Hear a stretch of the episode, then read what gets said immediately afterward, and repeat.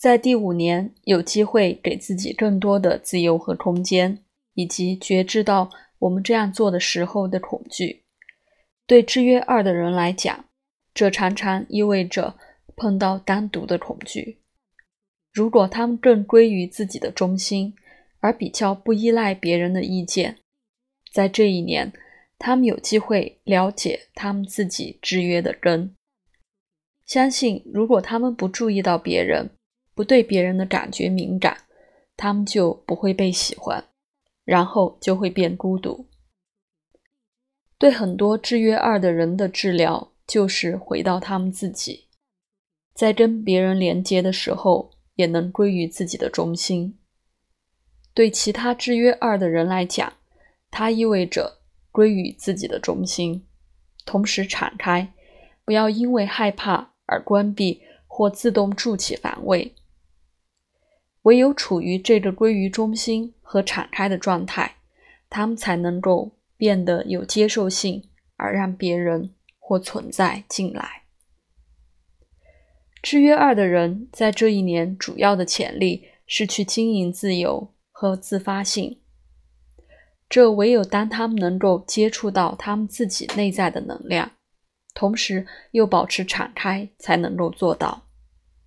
它是关于内在的自由和空间，而不是外在的。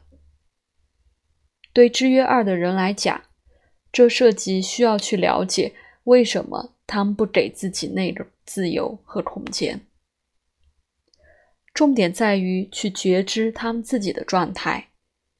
为了要做到这样，他们需要将注意力带到他们制约城市的负下面。对他们来说，这个倾向是透过害怕跟自己的深层连接而跳进他们的信念系统。第五年的冲动是要使自己有一些改变，所以在这一年，制约二的人很重要的一步是去感觉他们的害怕，而不要迷失在头脑里。其他制约二的人也许会发觉他们自己从别人那里退回来。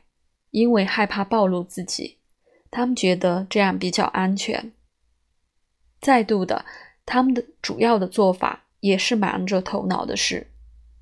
所以在他们的第五年，制约二的人如果能够开始怀疑他们的头脑所告诉他们的，他们就会做得比较好。他们在找寻的是对他们恐惧的了解，透过当下的经验来学习。而不是用理论来解释它。那个关键就是去感觉他们的害怕单独或害怕暴露，和去了解那个恐惧对他们行为的影响。那个恐惧是他们制约城市的根。